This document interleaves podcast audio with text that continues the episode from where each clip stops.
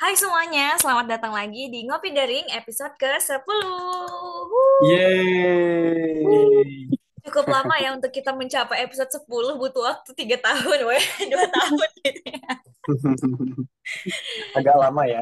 Iya, agak lama. Tapi semoga cep- eh, kita bisa konsisten ya gitu ya dengan semua kegiatan masing-masing. Eh, dan pendengar-pendengar semua gitu yang masih mau mendengarkan omongan kita dan obrolan kita yang kadang mungkin nggak nggak mutu tapi kadang mutu juga gitu. Tapi coba diambil sisi baiknya. Oke, jadi di sini seperti biasa ada Apran dan juga Lala. Yuk. Besti agak besti nyong, gitu ya. Besti agak besti Nyong. Oke, jadi mungkin eh, aku pernah ditanya nih guys, oh ini pentingnya, aku pernah ditanya, kalian itu se, se- satu sekolah, eh satu sekolah, satu kelas, satu angkatan atau gimana gitu. Jadi boleh Pran dikenalin dulu nih kita ini apa nih hubungannya di Pran gitu. Hubungannya, waduh. Statusnya gitu ya. Ini apa ya? Ceritanya kakak adik zone gitu ya? Kakak, Kakak adik zone. Enggak, enggak. Ini Bukan, ini bukan ceritanya ini bawahan mentor-mentor sukses. aduh, Aduh. aduh, duh. agak berat ya. Apa Pran yang benar dong yang benar? Pembuli dan di, Ya, yang dibully gitu dong ya. Oh iya benar. Iya, iya, iya. Yang dibully dan yang yang membuli. Enggak, enggak. Maksudnya dari dulu zaman masuk kampus nih ceritanya gini guys. Eh, jadi masuk nih Fakultas Psikologi Undip kan. Terus ceritanya masuk ke organisasi. Hmm. Nah, ketika organisasinya sama, kenalan, kenalan, kenalan, ternyata satu layer gitu ya, kepemimpinannya ceritanya. Anjas, kepemimpinan. Jadi, ibaratnya si Apran-Apran ini itu pernah jadi anak buah yang benar-benar bareng gitu ya. Dari yang kerudung A dan kerudung B nih gitu ya. Dari yang orang Jepara dan orang Padang gitu. Jadi, eh, ini ceritanya dua senior ini tuh pernah merasakan apa ya, eh, keluhan yang sama. keluhan Sampai lupa lah punya keluhan tentang Apran itu ya Allah untung diingat. Iya, punya keluhan yang sama, punya kekesalan yang sama gitu kan, punya amarah yang sama gitu loh. Jadi bersatu gitu loh buat buat buat membuli gitu kan. Gitu. Ceritanya gitu guys. Jadi ceritanya KW ini dulu ketua badan legislasi di Senat. Nah, Kalala ini ketua komisi. Terus punya anak buah sama karena matriks ya strukturnya gitu. Jadi akhirnya banyak eh, sharing lah gitu ya di luar dari organisasi dan kuliah banyak cuma ngomongin kehidupan. Jadi apa eh, kalau di zaman zaman kuliah kan ada burjo ya burjo terus ada warmindo nah kita sering update update di situ gitu kan sering ngomongin banyak hal lah gitu seputar eh, pertemanan gitu kan terus eh, masa depan gitu masa lalu yang paling sering masa lalu sih yang gak kalah Hah? Oke. Oke. Ya, gitu ceritanya oke gitu ya teman-teman. Jadi eh, kita nggak seangkatan gitu ya, tapi ya gitulah beda satu tahun. Dan si Apran ini begitu betahnya menjadi jadi tim kita selama dua tahun ya lah di tahun berikutnya kita lagi yang ngurusin. iya betah banget ya kacau Enggak yang ditanya kita yang betah. Kenapa kita betah mau timnya kamu? Enggak, enggak, Karena ada apa gitu, bisa disuruh-suruh, bisa dibully gitu kan. Iya, gitu. Jadi ya, ya itu sudah takdir ya kita bertemu dan mengikuti kegiatan-kegiatan seperti ini. Nggak jelas juga kenapa bisa bikin podcast ini juga gitu. Jadi ya, we never know. Tapi di episode kali ini kita akan lanjutin obrolan kita di minggu lalu, yang mana kemarin kita sempat bahas terkait hal-hal nih yang perlu eh, dibahas dengan pasangan kita sebelum mungkin kalian pengen menikah atau memulai hubungan yang lebih serius gitu. Dan alhamdulillahnya menurutku yang minggu lalu tuh cukup banyak ya peminatnya dan banyak yang menanti-nantikan juga episode yang sekarang ini gitu. Jadi sekarang kita mau bahas nih, mau lanjutin bahasan yaitu eh, bagaimana insekuritas gitu ya dari baik laki-laki maupun perempuan dalam memulai sebuah hubungan gitu. Ini aku kasih bukan memulai sebuah hubungan doang ya, tapi menjalani hubungan juga gitu. Ini aku kasih konteks dulu ya. Mungkin ada beberapa eh, istilahnya mungkin ada generasi. Kalau sekarang tuh ada cewek jenis-jenis cewek gitu ya. Cewek sigma, cewek alpha, bla gitu kan. Nah, yang mana mungkin yang pertama kalau aku dari segi cewek kebanyakan keluhannya adalah eh, oh susah nih nyari pasangan yang memang menerima dia itu dengan apa adanya misalnya. Dalam konteks ini adalah misalnya either si ceweknya lebih tinggi mungkin secara finansial mungkin atau pendidikan ataupun uh, kasta-kasta lainnya yang dibuat oleh masyarakat kita gitu ya. Itu biasanya kebanyakan tuh katanya gitu ya mitosnya tuh ih kamu jangan tinggi-tinggi jabatannya atau jangan tinggi-tinggi sekolahnya nanti nggak ada cowok yang mau gitu. Nah itu banyak permasalahan yang dialami oleh uh, perempuan-perempuan sekarang. Tapi apakah itu benar atau apakah itu cuma asumsi-asumsi mereka doang? Itu nanti akan kita bahas menurut kita gitu. Dan pun dari segi laki-laki gitu. Bener nggak sih cowok itu tuh insecure gitu? Atau sebenarnya cowoknya nggak apa-apa aja gitu? Kalau misalnya di zaman sekarang udah santuy mah gitu. Uh, si perempuan misalnya gaji lebih tinggi atau finansialnya lebih bagus gitu. Atau juga mereka berkeluarga dan itu uangnya berdua gitu bukan sendiri doang gitu. Nah itu akan kita bahas dari perspektif dua orang ini adalah laki-laki dan perempuan gitu ya untuk melihat bagaimana pendapat mereka gitu. Asik. Mantap nggak bridgingnya? Mantap banget. Oke kita mulai dulu nih dari siapa ya si Apran dulu deh. Eh Lala dulu deh, Lala dulu ya perempuan dulu nanti Apran perempuan dulu. deh. Perempuan dulu.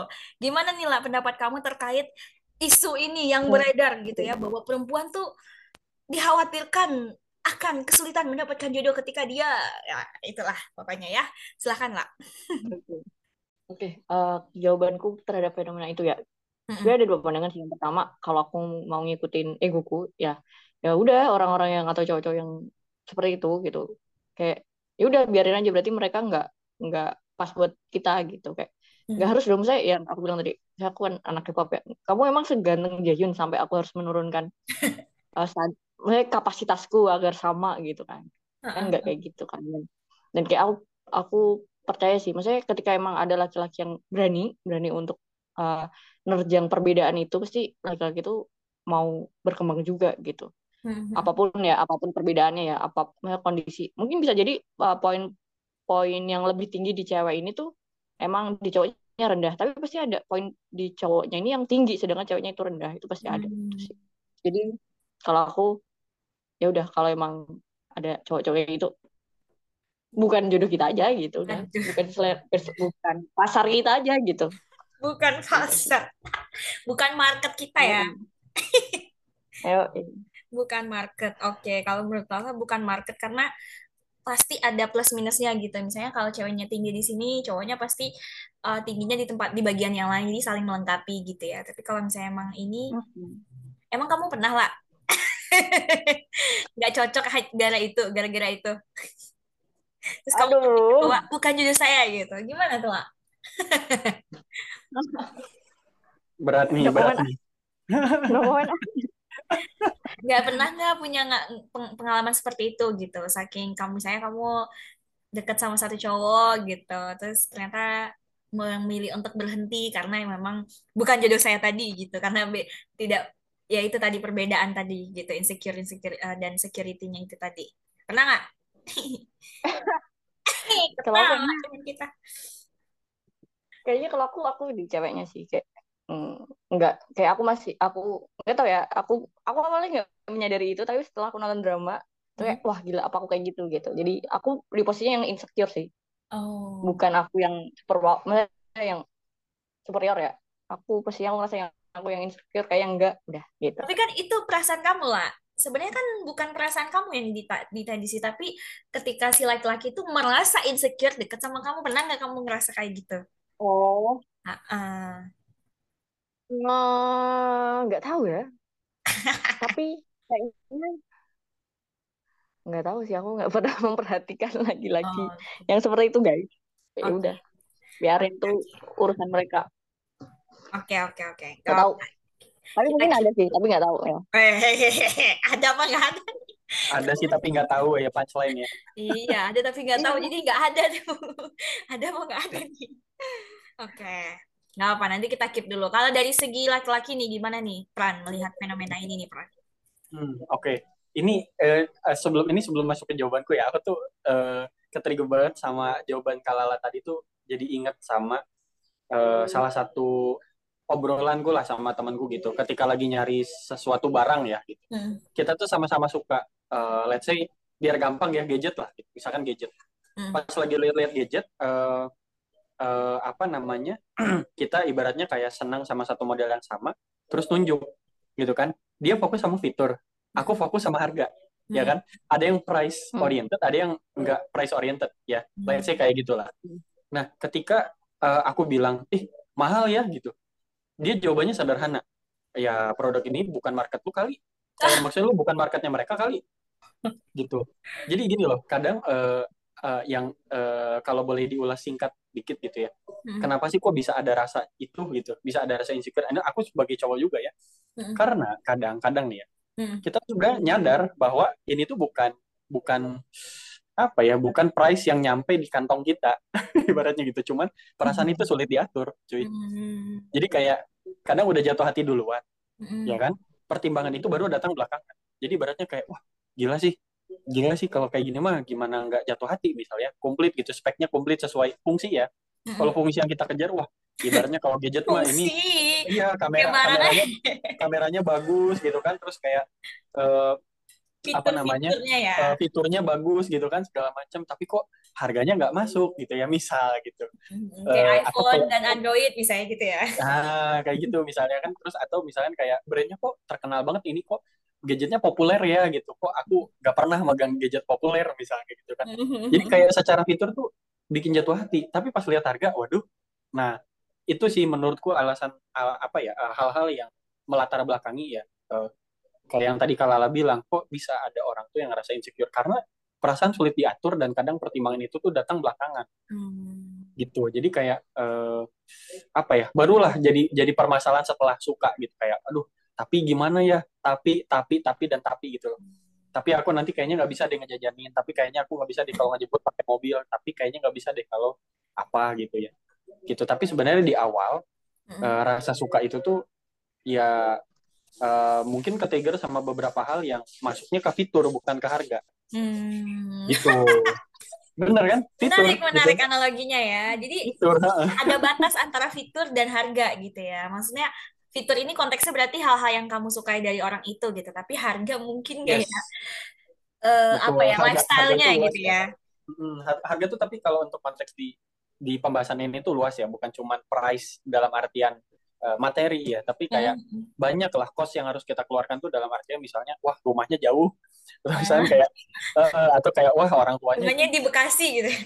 Ya di Bekasi kayak gitu-gitu. Jadi uh, hal yang harus kita korbanin atau hal yang harus kita bayar itu lebih gede ketimbang fitur yang kita kejar. Sehingga sehingga ya kadang jadi muncul perbandingan gitu kayak apa ngejar yang enggak ini aja ya gitu. Apa jangan si ini ya gitu. Sehingga hmm. rasa minder itu tuh bisa jadi membuat kita ngambil pilihan untuk mundur nyari yang mirip gitu. Atau kayak apa ya ya layer kedua gitu. Ibaratnya kayak ini merek yang high end ini yang tidak high end Aduh, ini high end, ini drugstore gitu ya. Oke. Okay. Tapi ini Pran, yeah. pertanyaan follow up nih. Emang uh, jadi permasalahan kah buat cowok gitu? Maksudnya emang uh, gini, karena ada cowok-cowok yang bilang kalau misalnya ya nggak apa-apa kalau misalnya dia income-nya lebih tinggi atau ini lebih tinggi gitu. Terus juga kita hidupnya bersama gitu. Tapi ada juga yang kayak ah sebagai laki-laki dengan kemas prinsip uh, kemaskulinitasannya gitu ya, aku tidak boleh lebih lebih rendah dari uh, pasanganku atau perempuannya gitu. Itu gimana menurut kamu? Oh, Oke, okay. kalau ini mungkin uh, aku best practice-nya dari lingkungan di apa ya di keluarga aku ya. Hmm. Jadi ibaratnya kayak uh, aku tuh punya keluarga nih di Bandung hmm. yang mungkin notabene-nya bukan rumah keluarga kecil ya, tapi rumah keluarga besar yang dia tuh memang di satu gang. Satu gang memang ada uh, apa ibaratnya kayak keluarga-keluarga yang ada di Eh, let's say komplek keluarga. Di keluarga keluarga dari ibu keluarga besar lah. Itu hmm. ngumpul di situ semua rumah-rumahnya. Jadi kayak kanan kirinya tuh masih keluarga lah gitu masih hmm. saudara. Nah eh sebenarnya ya dari aku kecil dulu pernah tinggal di situ sampai sekarang hal yang nggak pernah berubah jadi kebiasaan di sana adalah selalu ada yang tahu tentang hal update kehidupan orang kanan kirinya. Meskipun itu nggak diceritain I don't know why gitu. Jadi kayak uh, apa ya itu tuh bakal jadi apa sih namanya komentar lah gitu ibaratnya tanggapan netizen kalau bisa dibilang kayak e, mungkin ya mungkin di awal itu jadi hal yang nggak masalah. Ya, ya udahlah misalkan ya udah sih cewek gue misalkan dokter nih pendapatannya udah dua digit per bulan gue cuman karyawan biasa misal misal. Tapi di dalam kehidupan sehari harinya bikin malah yang bikin malah percekcokan tuh gara-gara ada yang main atau ada yang apa tiba-tiba ngomong gitu ya ada yang curhat misalnya lagi arisan atau gimana. Uh, itu suaminya nggak disuruh kerja yang lebih bagus gitu atau gimana yang justru malah jadi kepikiran ke si hmm. pasangannya. Dan itu dan itu terjadi nggak terjadi. Terjadi kalau di kalau di lingkungan lingkungan yang aku lihat ya itu tuh malah terjadi karena uh, adanya komparasi dari luar gitu yang datang masuk ngobrol segala macam.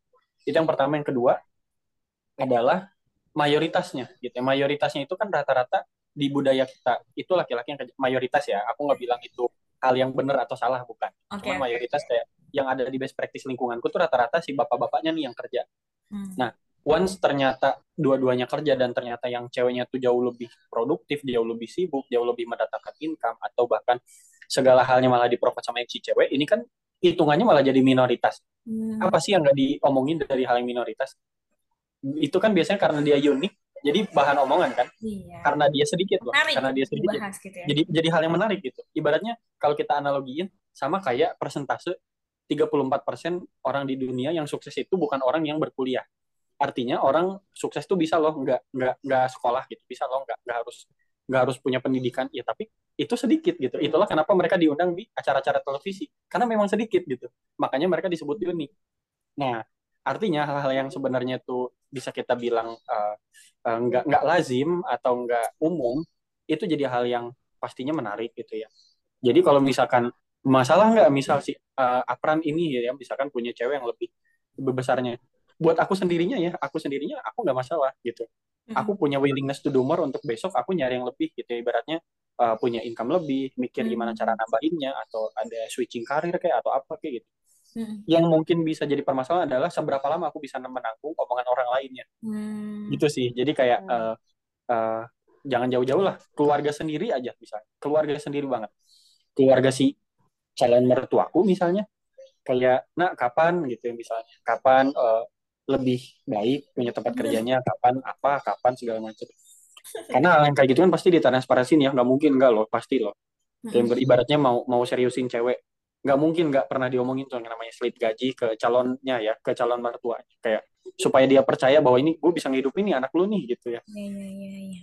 kan pasti yang kayak gitu-gitu diomongin. Pasti kan dia pasti kan dia sensing kan. Mikir lah anak gue pendapatnya segini. Dia lebih rendah nih. Apa ya jaminannya? Gitu. Apa ya kira-kira ke depan yang bisa ngukur uh, kalau semisal pengeluarannya cukup gede dia nggak kewalahan gitu ya. Yang si cowoknya gitu. Hmm. Kalau dari segi cowok dan ceweknya kan itu hal yang bisa dibicarain ya sebelum sebelum lebih serius. Eh gimana nih kamu masalah nggak? Kamu nggak masalah nggak? Bisa jadi loh hmm. si ceweknya pendapatnya gede banget, lebih gede dari yang cowoknya.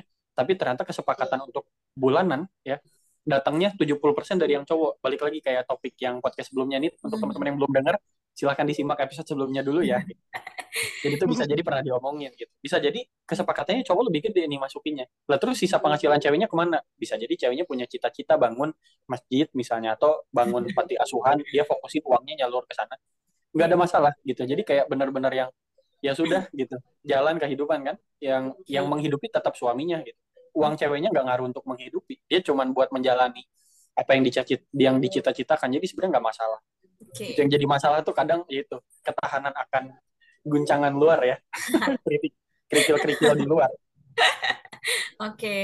berarti kalau kita simpulin dari bahasan Apran tadi, memang sebenarnya itu tergantung sama pasangan itu sendiri gitu ya. Apakah si cowoknya oke, okay, si ceweknya oke okay, gitu. Tapi sometimes yang memang menjadi kendala adalah society kita, lingkungan kita, karena kita hidupnya bermasyarakat, orang-orang ngomongin dan sebagainya. Itu pun juga termasuk keluarga kita gitu. Jadi ya ada pengaruhnya ya.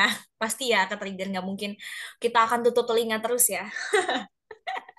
benar, benar. Nggak mungkin tutup telinga terus. Hmm. Apalagi kalau ada masalah. Pasti triggernya kan kalau nggak tahu ya, kalau di beberapa orang yang di luar keluargaku dan di internal keluargaku kadang kadang ya akar-akar masalah dari yang sama-sama debat itu kalau nggak finansial apa sih gitu kan. Jadi kayak kalau nggak salah paham masalah komunikasi pasti ya salah satunya isunya topiknya finansial gitu kan. Kekurangan gitu gitu loh. Jadi kayak uh, hal yang sebenarnya harus diantisipasi kalau nikah tuh jangan sampai keungkit lagi nih. Misalnya kayak kamu sih kerjanya nggak begini begini begini bisa oh itu itu bahaya sih kalau sampai keungkit ya. Kalau di awal udah komit untuk nggak apa-apa Jadi itu kalau dari perspektifnya laki-laki nih, sebenarnya permasalahannya ya di uh, beberapa orang mungkin fine dengan itu gitu ya, tergantung juga dia punya mindset apa gitu ya. Nah kalau dari Lala nih, dari perempuan, sebenarnya bener nggak sih yang kamu rasakan gitu ya, cewek tuh semakin tinggi income-nya atau semakin uh, tinggi pendidikannya akan susah nih nyari pasangan gitu, karena uh, cowoknya pada takut deketin gitu. Itu menurut kamu gimana lah? Aduh, hmm. aku aku nggak tahu sih bener apa enggaknya, tapi kayak kayak balik lagi apa yang bilang sih orang-orang yang akhirnya menakut-takuti itu sih kayaknya. Hmm. Uh, ya orang-orang di sekitarku sih bilangnya gitu sih, jangan ini terus. orang-orang di gitu. sekitar ya. Orang tua ya, tapi Oh enggak, itu di luar orang tua aku ya. Orang tua tuh bukan orang sekitar, tapi orang dalam itu. orang dalam ya. ya.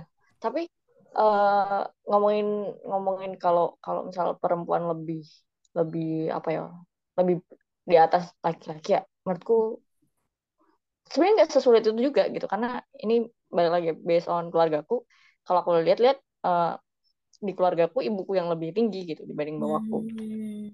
aspek pendidikan aspek apa lah ya gitu ya. Dan ya hmm, ya masalah pasti ada gitu. Cuman balik lagi kan ke pasangan itu kayak gimana. Tapi yang aku jadi kayak penasaran juga mau aku nanya Apran juga sih. Ini nitip ya, hmm. ya Wen nanyain ke Apran. Oke. Okay.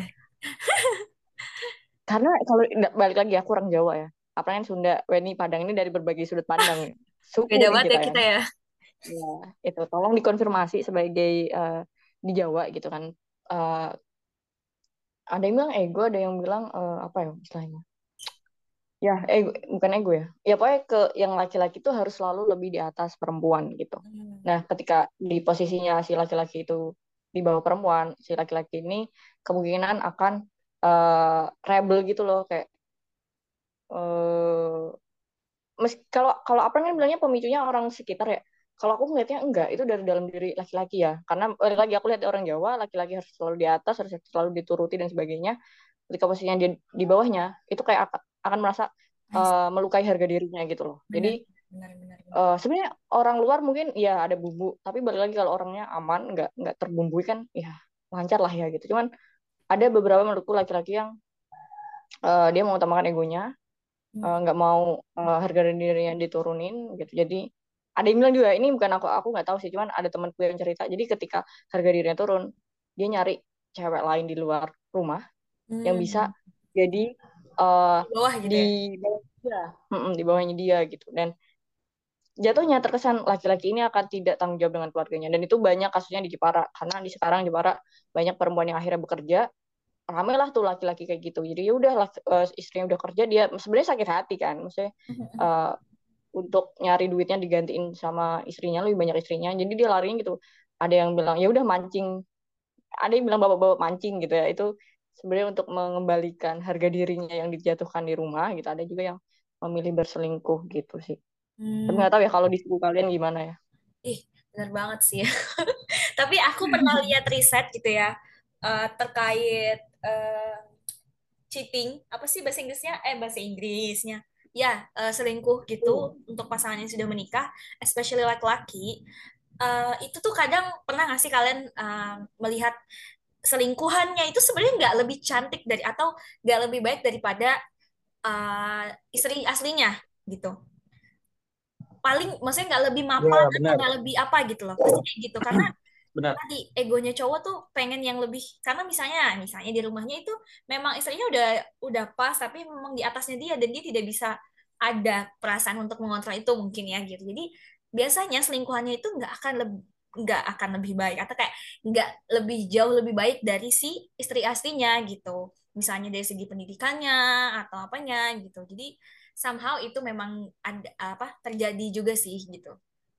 Ya nggak pernah iya. tapi uh, uh, tapi aku setuju tapi sih. bener gak tuh yang laki-laki egonya eh, egonya harga dirinya tinggi? Maksudnya itu aku orang-orang Jawa ya di okay. daerahku. Kalau kamu mau nanya ke orang Ya, uh, nitip pengen tanyain kapan gitu ya. maksudnya. Tapi sebelum itu aku sedikit jawab dulu kali perspektif orang Padang ya, orang Minang, Minang. Kita oh, Minang ya. Oke. Okay.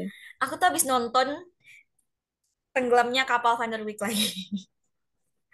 di situ kelihatan banget kalau misalnya memang budaya adatku eh, budaya adatku di adatku itu tuh um, memang yang punya keturunan tuh guys keturunan tuh perempuan. Tapi laki-laki egonya tinggi banget gitu. Mereka nggak mau diinjek-injek nggak mau. Apa sih ada apa sih istilahnya tuh? Nggak mau diinjek-injek nggak mau di harus dilayani kayak gitu di ya, itu kan ininya zaman dulu ya um, apa sih namanya potretnya zaman dulu ya. Makan uh, pulang kerja di, dijemput di depan rumah terus kemudian di jam berapapun suaminya datang tuh harus ya itu sempat terjadi sih di keluarga aku yang kayak kita makan malam tuh nggak boleh makan dulu sebelum nunggu ayahku misalnya gitu. Terus beberapa jam berapapun suaminya pulang gitu gitu lah yang harus di apa sih di provide ini itunya gitu loh di kehidupan dilayanin sehari-hari gitu loh. Dan memang emang sudah terkotak-kotakan kalau misalnya laki-laki tuh yang keluar istri itu yang ngurus di rumah kayak gitu. Nah itu kan zaman dulu ya dan secara budaya mungkin sekarang udah banyak berubah tapi kan nilai-nilai seperti itu tuh masih melekat. Orang tua orang tua kita masih pakai value itu sih menurutku gitu. Jadi kalau ngelihat cowok di rumah istrinya pergi keluar atau misalnya istrinya nggak ada di rumah cowok istri suaminya nggak ada di rumah jadi kayak jadi suatu hal yang mengganjal atau aneh sehingga itu mungkin akan jadi bahan bahasan juga gitu. Kalau di daerahku. Kalau di tempatmu gimana peran hmm, aduh kalau jawabnya based on suku nih aku agak bingung misalnya orang Sunda tuh agak agak nyampur-nyampur ya. Maksudnya nggak nggak mesti yang apa ya nggak mesti yang kayak tadi gitu. Aku nggak pernah dengar ada aturan main yang cowoknya harus wajib banget. Mungkin itu based on agamanya iya. Kalau based on agama itu kan kontekstualnya eh, lumayan kental nih di, di di Bandung. Di Bandung lah khususnya ya. Mungkin Sunda tuh luas tapi let's say daerahku lah di Bandung. Itu kajian-kajian ceramah segala macam tuh wah membludak. Banyak banget yang namanya yang namanya kajian ya gitu. Itu banyak banget dan singkatnya ya kalau boleh kasih ulasan singkat. Uh, sebenarnya kalau dari sudut pandang yang aku yakini kenapa kok pada minder itu sebenarnya karena cowok itu punya tanggung jawab akhirat. Jadi kalau ceweknya punya pendapatan lebih pertanggungjawabannya lebih sulit nggak gitu? Iya nggak? Misalkan ada orang kaya hmm. orang kaya itu let's say kalau dalam dalam sudut pandang agama kan hisapnya juga lebih tinggi kan? Ibaratnya kayak materi, kekayaan materi posisi atau jabatan dan lain sebagainya yang jadi titipan Tuhan yang maha kuasa itu kan punya hisapnya gitu punya perhitungannya. Dan ketika ijab kabul ya kan? Uh, si laki-laki ini atau si pihak uh, mempelai prianya itu berkomitmen untuk bertanggung jawab atas apa pun gitu pokoknya. Yang di yang ditindak atau yang dilakukan sama si istrinya. Termasuk salah satunya itu misalnya kayak ya istrinya kerja istrinya punya uang lebih. Uangnya ke mana itu jadi salah satu bahan hisap juga bahan pertanggungjawaban. Mungkin hal-hal kayak gitu sih gitu. itu itu kalau based on suku aku nggak nggak bisa banyak mengulas. Cuman gini uh, apa ya namanya ini hal yang menarik ya. Karena aku sebagai cowok Sunda mungkin jadi orang yang cukup udah berdamai dengan hal itu. Dulu aku orangnya insecure parah gitu soal ini ya soal kayak apa ceweknya lebih tinggi dan lain sebagainya. Cuman setelah beberapa case lah ibaratnya setelah beberapa case aku jadi jadi lebih tough gitu jadi lebih yakin lebih pede bahkan gitu. Lebih pede lebih ah udahlah gitu. Yang kayak gitu nggak usah dipikirin terutama soal materi. Karena dari sudut pandangku yang jadi poin itu bukan apa yang kita miliki existing atau apa yang kita miliki sekarang. Hmm. contohnya nih contoh ya contoh. hmm. Uh, ada orang yang punya bisnis gede bisnis gede nih wah ini udah jalan bagus banget sekarang ya uh, apa namanya uh, customernya banyak dan sebagainya income-nya gede nih per bulannya kayak wah udah sukses nih gitu. Tapi kalau kita tanya, Pak, ini strategi ke depannya gimana? Bapak mau jalanin bisnis ini, mau bawa bisnis ini ke depan tuh gimana? Hmm. Ya, ibaratnya modalnya ada nggak untuk di tahun depan? Ada nggak modal untuk ekspansi bisnisnya dan sebagainya? Dia nggak bisa jawab nih. Hmm. Ketimbang sama UMKM yang baru berdiri atau startup yang baru dibikin sama anak kuliahan yang dia bisa jelasin betul ke depan pokoknya begini begini begini. Intinya dia nyakuin modal yang cukup untuk jangka panjang. Hmm. Nah, yang aku maksud modal di sini tuh balik lagi kayak episode sebelumnya value ya, pemikiran, hmm. prinsip, cita-cita, mimpi, target ya dan lain sebagainya. Jadi ketika aku ketemu sama cewek dan dia sekarang ya saat ini lebih kaya, lebih punya posisi, lebih punya apa segala macam dari aku. Tapi gitu ya, tapi ibaratnya ketika kita tektokan dan sebagainya, dia malah amazed sama konsep-konsep yang ibaratnya kayak loh ternyata modal sosialmu cukup lumayan ya gitu ibaratnya top skillmu atau kayak apa yang kamu yakini gitu ya prinsip hidup kamu dan sebagainya kok rasanya itu bisa jadi bahan modal sosial untuk lebih sukses bahkan dari aku gitu kalau kayak gitu maju aku. Hmm. keep forward gitu karena ternyata modal itu jauh lebih penting. Bukan bukan soal urusan lebih kaya apa enggaknya tapi sustain enggak? Kalau sekarang aku lebih hmm. gede di pendapatannya dari let's say kayak misalkan aku mau ngelamar perempuan. Kekayaanku lebih gede ya punya punya sekian m dan sebagainya. Ah ini mau udah tinggal nikah lah udah tinggal tapi misalnya ceweknya nanya nanti uh, ke depan gimana? Dan sebagainya. Ya udah pokoknya uang yang ada kita jalanin aja nggak akan bertahan lama nggak akan sustain pasti. Ya udah paling uang itu habis ya akan balik ke status yang lain. Dan itu pasti jadi bahan pertimbangan lagi ceweknya. Wah gimana ya ini? Cowokku udah nggak gini gini gini ibaratnya ya gitu. Eh, ibaratnya itu sih modal-modal itu yang jadi penting tuh bukan bukan materi existing gitu. Bukan yang sekarang dipunya tapi modal untuk jangka panjangnya itu punya dulu apa enggak? Kan ada orang yang dikasih 2 triliun habis. Ada orang yang dikasih 2 triliun bisa muter jadi empat. Nah itu yang dimaksud dengan modal jangka panjang gitu itu yang justru lebih mahal ketimbang sekarang punya berapa gitu. Mm-hmm. jadi uh, mungkin aku udah udah akunya sendiri ya. Sekarang udah berdamai dengan hal itu karena ya it's okay gitu. Nggak apa-apa. Kalau ada orang yang uh, belum belum bisa melihat apa yang jadi jangka panjang apa yang jadi modal yang aku bawa dia lebih fokus sama jangka pendek ya berarti dia lebih berhak dapat orang yang jangka pendek juga. Hmm. bukan yang jangka panjang. Gitu sih. Jadi kayak apa ya ibaratnya uh, untuk kontekstual yang tadi kayak hmm, yang tadi Kalala bilang ya ini aku sedikit ulas juga nih tentang masalah benar nggak sih cowok itu lebih punya ego ya dan lain sebagainya. Hmm. Uh, ini pernah ditulis juga nih sama Bu Kartika Sari Dewi kan di bukunya Kesehatan Mental itu tentang konsep diri. Salah satu bagian dari konsep diri itu pembahasannya adalah based on gender. Ada konsep diri yang dilandasi dari gender perempuan dan dari gender laki-laki. Kalau laki-laki itu uh, jarang ada yang punya insecurity tentang fisik, kayak apa namanya uh, fisik dan lain sebagainya. Rata-rata dia naruhnya di mana coba? di sosialnya, hmm. di materinya, di pendidikannya hmm. atau di pengetahuannya dan hal-hal yang relevan atau yang setara dengan kontekstual itu. Sedangkan kalau di perempuan itu lebih banyak hal-hal yang seputar fisik gitu kayak misalkan aduh kalau aku kayak gini, aku kayak gini tuh means fisik ya. Cocok nggak ya sama dia dan sebagainya. Kalau cowok mungkin apa ya let's say ya gue sebenarnya nggak ganteng-ganteng banget sih cuman gue punya modal modalnya apa misalnya kerjanya udah bagus banget atau ah gue mau udah S3 misalkan atau apalah gitu. Jadi lebih lebih punya kepercayaan diri di situ. Jadi apa yang tadi Kalala bilang, mungkin cowok itu nggak mau kalau sampai egonya diinjak-injak atau dan sebagainya. Tebakanku ya, ini bisa jadi salah. Ini based on assumption dulu ya, karena kan aku hmm. belum belum pernah merasakan dan kalau untuk yang ke sini aku belum pernah ada best practice-nya gitu. Uh, menurutku ya, opininya bisa jadi ketika nanti udah jadi pasangan, yang ceweknya lebih dan yang cowoknya kurang itu bukan itu yang menyebabkan uh, cowoknya itu mencari cewek lain gitu. Tapi debatnya gitu hmm. komunikasi yang salahnya. Contoh nih contoh. Lagi debat gini gini gini gini tiba-tiba ceweknya bilang ya aku lah yang ngambil keputusan orang aku lebih dari kamu kok. Nah udah tuh itu jadi satu kalimat lagi yang bikin cowoknya Allah sia eh gitu kan ibaratnya kayak uh, kok kamu jadi ngomong gitu gitu? Tiba-tiba kayak kok kamu jadi ngungkit ke sana? Gitu uh, dan sebagainya. Itu yang membuat jadi cowoknya nggak nyaman. Bukan berarti dia nyari yang kurang lebih kurang. Aku nggak uh, aku sedikit nggak sepakat dengan kata-kata. Biasanya yang dicari itu yang lebih kurang. Bener kalau dari cover ya kalau dari cover. Oh kayaknya kok yang malah diselingkuhin tuh yang nggak lebih cantik yang nggak lebih kaya yang nggak lebih berpendidikan misalnya tapi kalau misalnya ternyata ini misal gitu, aku nggak membenarkan yang namanya perselingkuhan sama sekali ya, itu salah, gitu. itu nggak boleh. Cuman kalau ternyata ketika si sudut pandang cowoknya cerita sama aku misal ada orang yang kayak gitu, ya soalnya selingkuhanku setiap aku pulang itu dia welcome, selalu nanya, eh kamu uh, pulang kerja gimana, ada keluhan apa di sana atau kayak what uh, apa hmm, uh, what's going on gitu, apa yang sih kejadian di hari ini, apa sih yang bisa kamu ceritain hari ini Sedangkan istriku yang sekarang yang katanya lebih tajir, yang lebih cantik dan sebagainya, pulang itu tiba-tiba ngungkit masalah itu tuh kamu aku nitip beliin gas nggak dibeliin. Baru pulang nih, baru pulang udah dicekcokin masalah. Hmm. Atau bahkan sampai ngungkit, kamu kan lebih gabut dari aku, kenapa ngurus rumah nggak benar? Hmm. Nah, itu kan kena banget di situ. Jadi menurutku ya, status itu tuh bonus. Status adanya perbedaan ya. Ibaratnya ceweknya lebih keren, lebih lebih perfect dan lain sebagainya, cowoknya enggak.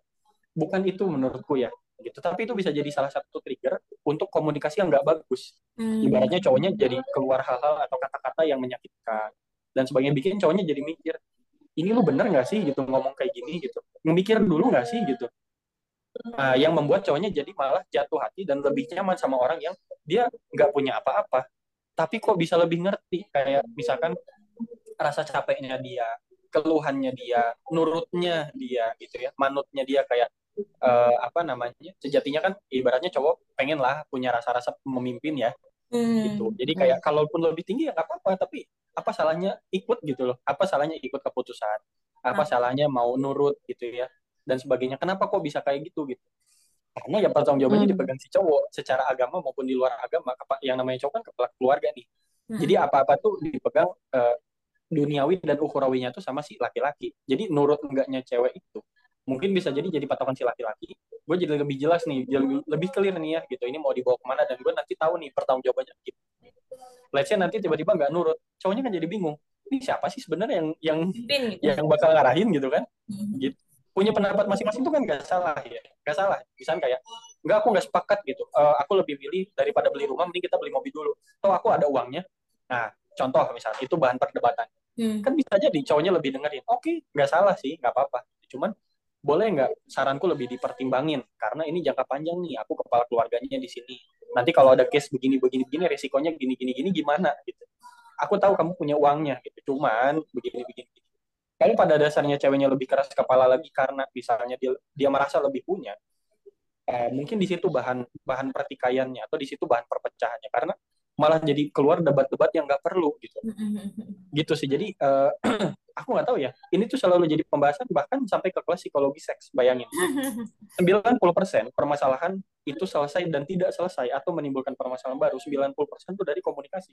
Bahkan sampai aku bingung ya bahkan permasalahan seks aja yang paling kentara itu adalah masalah komunikasinya Bener. bukan bukan itu ke bagian seksnya gitu loh. Bener. jadi kayak hmm, itu tuh trigger. Aku yakin itu trigger aja. Status materi ya kan? Posisi jabatan dan lain sebagainya itu hanya trigger untuk menimbulkan komunikasi komunikasi komunikasi yang nggak bagus. Makanya uh, aku balik lagi ke episode yang sebelumnya kita udah pernah bahas bahwa value itu penting banget ya. Value itu penting banget. Bahwa kalau kita yakin cewek ini tuh nggak bakal nggak bakal sama sekali muncul pemikiran bahwa karena gue lebih jadinya gue harus lebih bisa ngatur juga itu mungkin nggak akan kejadian. Maksudnya kayak nggak akan ada komunikasi-komunikasi yang nggak perlu lah gitu. Ibaratnya kayak oh ya sudah gitu. Maksudnya uh, aku ikut A aja deh aku ikut masnya aja deh. Kayak mas maunya gimana dan sebagainya. Aku support nih gitu ibaratnya. Kayak uh, aku bantu nabung ya aku bantu uh, bantu bantu nyari pendapatan atau uh, apa income sampingan ya dan sebagainya. Tapi kalau emang masnya pengennya kita nyicil rumah dulu dan sebagainya, ya sudah gitu ya nggak apa-apa aku ikut gini-gini. Tetap kan ada ada memukakan pendapatnya dan sebagainya. Tapi keputusan itu tetap harus bukan harus dipegang laki-laki, tapi harus uh, secara komit ya uh, di, di, diambil lah jalan tengahnya sama sih yang ya, lebih banyak lah dibanding Terus kalau alpha alpha woman gimana gitu ibaratnya yang dia juga pengen ngatur dan sebagainya. Ya ini balik lagi sih gitu ya. Ada juga yang kejatuhannya cowoknya beta jadi kayak ya udah deh aku juga nggak bisa ngambil keputusan kamu aja gitu. Di tiga dan empat orang lebih yang aku pernah kenal di kasus yang sama ya, ceweknya capek. Ceweknya capek kayak kenapa sih gue terus? gitu. Kayak gue juga yang nyari, ya gue juga yang mutusin dan sebagainya gitu. Nggak tahu ini kejadian nggak sama cewek-cewek lain yang rasa beta, uh, yang rasa alfa juga dapat cowok beta? Rata-rata capek yang aku yang aku dapat ceritanya ya. Hmm. mereka nggak ngerasa iya, malah jadi hmm, bingung gitu. Ya, ya, gitu sih. Oke oke oke. Pan cukup kompleks ya ini ya bahasanya ya. Aku dan take note sih sedikit gitu. Gimana lah menurut kamu dari yang disampaikan Apran tadi nih panjang nih tadi beberapa hal Wah, yang aku ini. mau counter apa nih? Waduh. Apa harus di counter kan? Ya.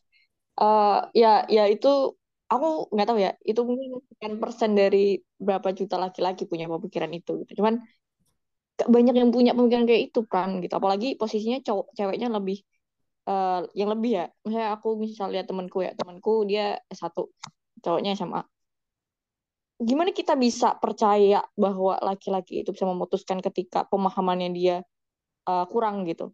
Uh, kalau nggak salah tuh ini dia temanku bahas tentang masa depan lah gitu dan uh, rencana gitu gitulah meskipun belum nikah ya mereka kan udah bahas. Nah itu kayak si temanku ini kayak ngerasa kok cowokku nggak punya ini ya? Maksudnya mikir untuk gerak jalan tuh kayak nggak ada gitu padahal aku aku udah berusaha untuk uh, aku berikan uh, ruang gitu untuk uh, untuk yang cowok ini coba memutuskan mem apa mikir-mikir pertimbangan dan sebagainya gitu tapi ternyata yang dipilih tuh tidak kurang kurang lah kurang Mantap. kurang baik gitu loh gitu.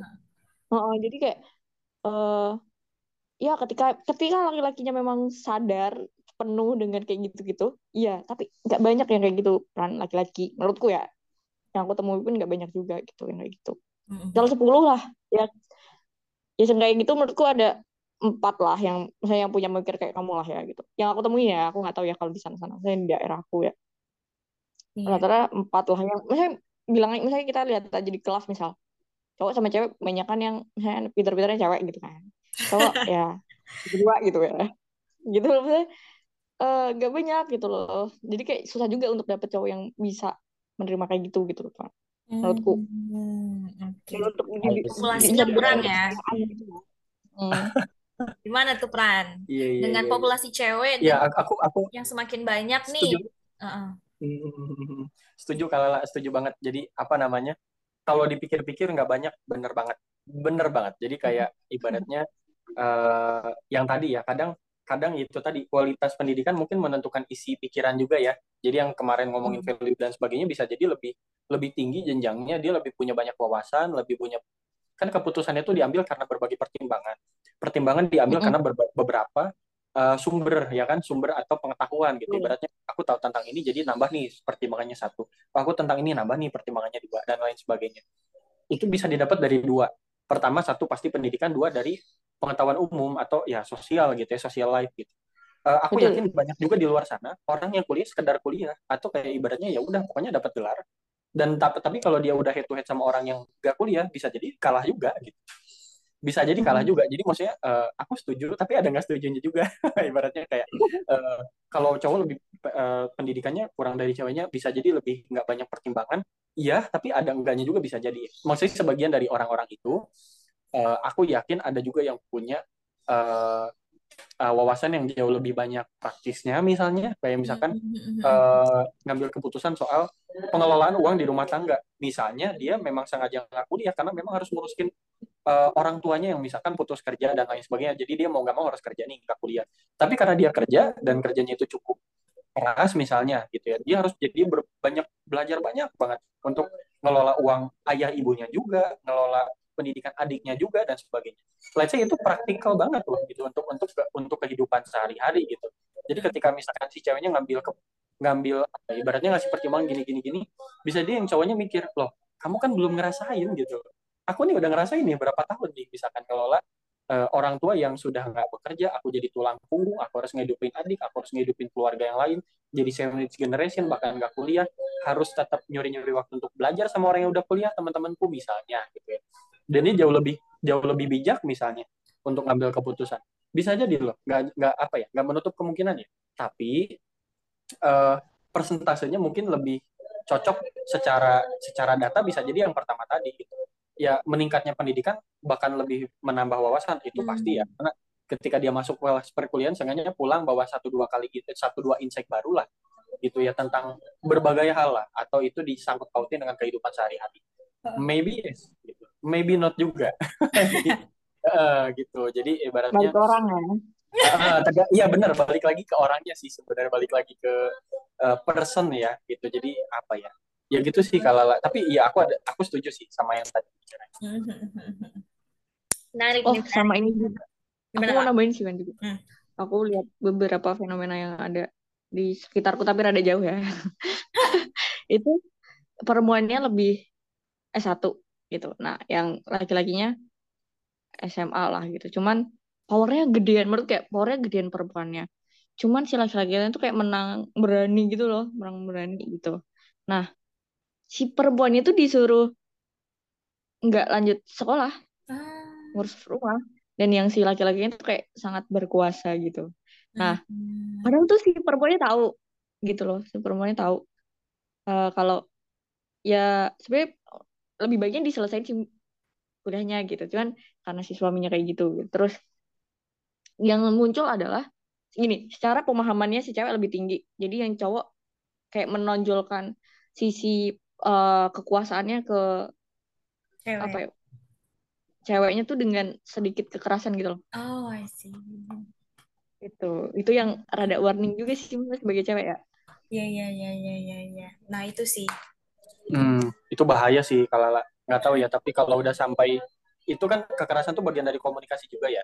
Hmm. Uh, itu jadi hal yang nggak bijak juga sih kalau memaksakan kehendak banget banget ya, apalagi sampai harus memutuskan. Kecuali aku kan nggak tahu nih konteksnya, misalnya uh, si cowoknya ngebiayain nih misalnya, si cowoknya ngebiayain soal kuliahnya tadi gitu ya, ibaratnya ya udah deh aku mau menghidupi cita-cita kamu gitu ya tapi keadaan keluarga hmm. ketika itu udah berkeluarga ternyata nggak memungkinkan misalnya uh, biayanya lebih lebih worth it untuk dipakai uh, apa misalnya uh, anak atau apa segala macam tapi memang secara prospek ke depan lulusnya S1 si si yang si uh, cewek ini itu belum tentu juga bakal ada balik modalnya tanda kutip kalau ngomongin soal soal cost benefit ya.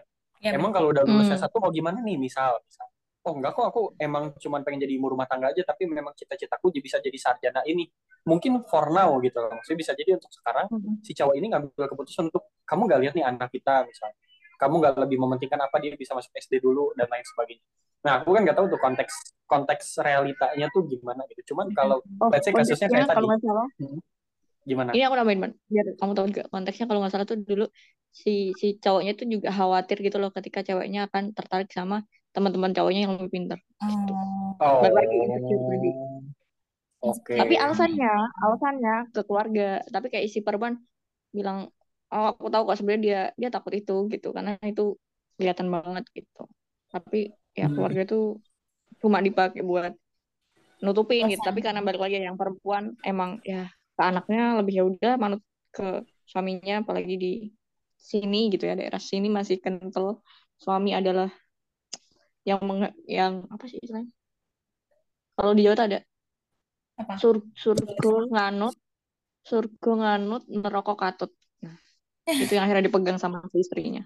Tahu artinya misalnya perempuan itu kalau surga itu tuh uh, ngikut suami, tapi kalau ke neraka meskipun istrinya bener, si istri itu bakal tetap ke bawah ini gitu. Jadi dia tetap ya udah aku milih Suargo Nunut gitu meskipun dia melepaskan studinya. I see. Wah itu berat sih ya. Terus terang itu case yang Value cukup ya. tricky ya. Hmm, tricky banget. Benar-benar. Hmm. Oke, sebenarnya ini tuh bahasanya menarik dan sebenarnya banyak banget ya sisi-sisi dari yang harus jadi pertimbangan juga gitu.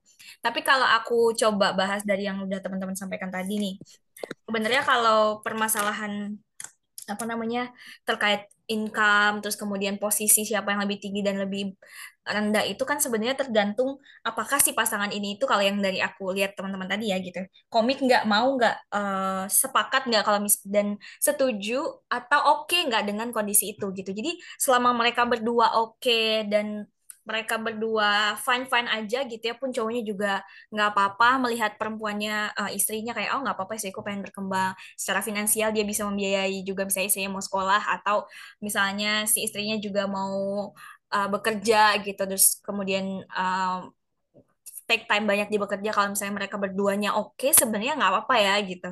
Kalau aku lihat tadi ya gitu tapi tergantung juga ada hal-hal lain yang perlu mereka pertimbangkan gitu yaitu omongan tetangga, kemudian keluarga dan lain sebagainya gitu. Yang itu juga ngaruh nih nanti ke uh, kehidupan mereka berkeluarga. Jadi pertama aku highlightnya adalah pilihan mau atau enggak dan sepakat atau enggak dan mereka oke okay atau enggak dengan kondisi itu gitu. Dan yang kedua adalah kesepakatan itu tentu jelas dari adanya komunikasi gitu. Jangan sampai mereka sepakat gitu ya tapi ternyata dalam pelaksanaannya gitu nggak nggak kayak gitu gitu. Yang Betul. kita uh, yang kita nggak bisa nggak bisa pungkiri juga kan harus ada namanya juga keluarga. Keluarga kan kalau dilihat ya organisasi terkecil gitu ya. Nah itu kan harusnya ada pemimpinnya gitu. Apakah uh, dua orang ini tuh memang mungkin ada yang lebih tinggi uh, posisinya atau pendapatannya gitu. Tapi mereka harus sepakat juga bahwa dalam pengambilan keputusan itu harus diomongin bersama gitu ya. Dan juga harus ada satu nih yang jadi ketua untuk mengambil dan mengakomodir keputusan itu. Tentunya ketua yang diharapkan di sini adalah yang mau ngegather juga informasi ataupun pendapat dari si Uh, pasangannya satu lagi gitu. Misalnya kalau si ceweknya yang ngambil keputusan ya si cewek juga harus mempertimbangkan uh, suaminya gitu atau suami juga harus mempertimbangkan laki-laki uh, uh, istrinya gitu. Yang jadi masalah kan sebenarnya itu ya maksudnya si perempuan ngerasa kayak wah aku tuh nggak pernah ditanyain pendapat gitu. Atau sebaliknya laki-laki ah istriku tuh nggak pernah menghargai pendapatku kayak gitu kan sebenarnya permasalahannya gitu. Jadi communication ya nggak pernah yang bilang tadi. Setuju banget setuju banget gitu. Terus juga nah masalah komunikasi. Nah aku ini yang sedikit aku relate sih. Kita nggak bisa pungkiri bahwa cara berkomunikasi, the way kita menerima, karena kan kalau secara psikologis teorinya itu cara kita nggak accept information, information, informasi itu tuh tergantung juga uh, seberapa kuat kita menangkap informasi, level kita menangkap informasi, itu dipengaruhi juga dengan cara berpikir kita dan yang dan cara berpikir itu juga dipengaruhi oleh level pendidikan kita. Of course, ini nggak pendidikan formal doang ya, tapi ada pendidikan-pendidikan lain mungkin di luar sekolah gitu ya tapi dengan hal itu jadi juga jadi salah satu pertimbangan gitu bahwa tingkat pendidikan itu juga ngaruh jadi salah satu hal yang berpengaruh dalam komunikasi. Nah, ketika komunikasi itu berjalan lancar dengan tingkat pendidikan yang sama juga ngaruh tadi, itu juga akan mempengaruhi bagaimana kita mengambil keputusan tadi. Jadi sebenarnya kayak relatable gitu nggak sih? Relatable. Ngaruh tingkat pendidikan, ngaruh ke komunikasi, komunikasi ngaruh ke cara kita ngambil keputusan, cara kita menyelesaikan masalah. Dan ya itulah yeah. yang menyebabkan problem itu bisa diselesaikan atau enggak gitu. Menurutku sih gitu ya yang mana uh, kebanyakan problemnya itu sih komunikasi. Bener sih Pran. Cara kita mengkomunikasikan isu kita ya nggak sih? Atau permasalahan kita. Bener sih bener bener bener bener bener. Setuju banget. Komunikasi. Segalanya sih kalau buat aku itu lumayan jadi trigger. Bahkan kalau kawin kalala lihat tren film-film romance zaman sekarang aja kan soal perselingkuhan, soal apa segala macam, pasti summary yang diambil dari netizen itu komunikasi lagi, komunikasi lagi gitu tentang ini yang egois, ini yang gak mau dengerin dan segala macam hmm. kayak lo kok orang malah nggak fokus sama permasalahannya, tapi malah fokus sama uh, konfliknya dan itu biasanya uh, apa uh, alasannya memang karena komunikasi itu. Kayaknya apa ya, komunikasi itu cukup jadi hal yang uh, menarik banget memang ya jadi bahan pembahasan. Ini kayaknya cocok gak sih buat next episode? Aduh. Waduh. Ya. Kita bahas komunikasi efektif ya. Waduh. Oke, okay. benar benar benar benar karena nggak jarang juga kok bahkan aku ngalamin juga gitu ya di keluarga aku atau di lingkungan sekitarku tuh sebenarnya permasalahannya yaitu basic banget. Either yang satu nggak mau dengerin, yang satu nyerocot, mulu ngomong, mulu yang satunya nggak suka dengerin gitu, atau yang satunya that's happened to my family gitu ya. Jadi itu nggak matchnya tadi. Sebenarnya salah satu tolak ukurnya adalah kamu nyambung nggak ngomong sama orang ini baru kamu bisa nentuin mau nikah atau enggak gitu ya. Kalau kamunya aja nggak nyambung, kamu aja nggak bisa berpendapat atau kamu juga nggak bisa nerima pendapatnya dia ya berarti kan komunikasinya nggak terbangun gitu jadi salah satu tolak ukur lihat dulu guys kalian komunikasinya bagus nggak sama orang ini gitu dan dan ah itu sangat-sangat berimpact sih cara kita menjalani family itu nanti ke depan anak kita ingat anak kita akan terbentuk dengan cara komunikasi seperti itu juga kita akan menghasilkan generasi-generasi yang sama seperti kita gitu ya hati-hati guys Iya, iya, iya. Gitu, ya gitu guys. Jadi memang uh, cukup ini ya. Kalau misalnya ini dibahas selanjutnya sih masih banyak ya. Aku tuh juga masih banyak pertanyaan gitu. Cuma kayak kita menghemat durasi juga gitu ya biar kalian gak bosan. Kita akan mungkin bahas itu di sesi-sesi selanjutnya juga gitu. Kalau dari Lala dan Apra nih, apa nih uh, pesan atau konklusi yang bisa kalian berikan? Kalau Lala dari segi perempuan terkait fenomena ini, kalau kalau Apra dari segi laki-laki nih sekitar dua menitan lah karena durasi kita nih. Silakan. Apa atau Ala dulu nih? Ala dulu. Masih banyak pikir kan? Ayo. Apa nih? Gimana? Oke, ya udah. Jadi gini. Uh, kalau aku mungkin kontekstualnya malah bukan buat si laki-laki ya tapi malah buat si perempuan Gak boleh gitu lah kamu dari laki-laki aku dari perempuan ya udah Lala ini aja deh Lala pesannya buat laki-laki lah peran pesannya buat perempuan gitu. Nggak apa-apa sih. Aku nggak apa-apa sih. Ya udah gini. jadi, jadi gini uh, buat yang perempuan nih ya kalau misalkan uh, ada case kayak gitu gitu ya ada uh, hal yang sulit diatur soal rasa udah ke, udah udah terlanjur jatuh hati sama seseorang dan sebagainya tapi ternyata secara beberapa aspek itu di bawah si perempuan ini gitu ya cowoknya jangan langsung punya kesimpulan untuk enggak ya gitu. kecuali kalau misalkan itu udah dari konteks uh, yang tadi sih maksudnya kayak secara pemikiran ya pemikiran isi hatinya dia gitu ya. Uh, bagaimana dia kacamata dia sudut pandang dia terhadap dunia gitu dan sebagainya udah keliru gitu ya. Itu mungkin perlu jadi flag. Tapi kalau misalkan yang lainnya aman aja let's say dia punya modal sosial yang cukup baik ya oh orangnya pinter nih orangnya komunikasinya oke okay, orangnya uh, kerja keras orangnya segala macam. Hari ini dia belum punya apa-apa tenang aja gitu. Itu bukan hal yang harus dipermasalahkan di awal gitu ya. Itu sih. Jadi kayak apa ya uh, uh, skeptis boleh tapi bukan berarti harus cut. Ya cut di awal oh enggak nih ini orang nggak mampu gitu. Nih orang segala macam lah gitu. Jangan jangan hanya lihat hari ini ibaratnya gitu. Hari ini boleh jadi nggak belum punya tapi kita belum tahu besok gitu. Dan apa yang dipunya sekarang nih sama cewek-cewek kalian di luar sana yang hari ini ngerasa gue lebih punya dan sebagainya. Kita nggak tahu rezeki ya. Kita nggak tahu hmm. besok itu itu masih bertahan apa enggak gitu loh. Jadi apa sih yang bakal tahan lama? Yang bakal tahan lama itu hal yang nggak bisa dicabut uh, serta merta kayak harta tapi ya kayak uh, cita-cita ya uh, mindset ya kan terus pemikiran itu nggak serta merta bakal cepet banget kecabutnya dari seseorang.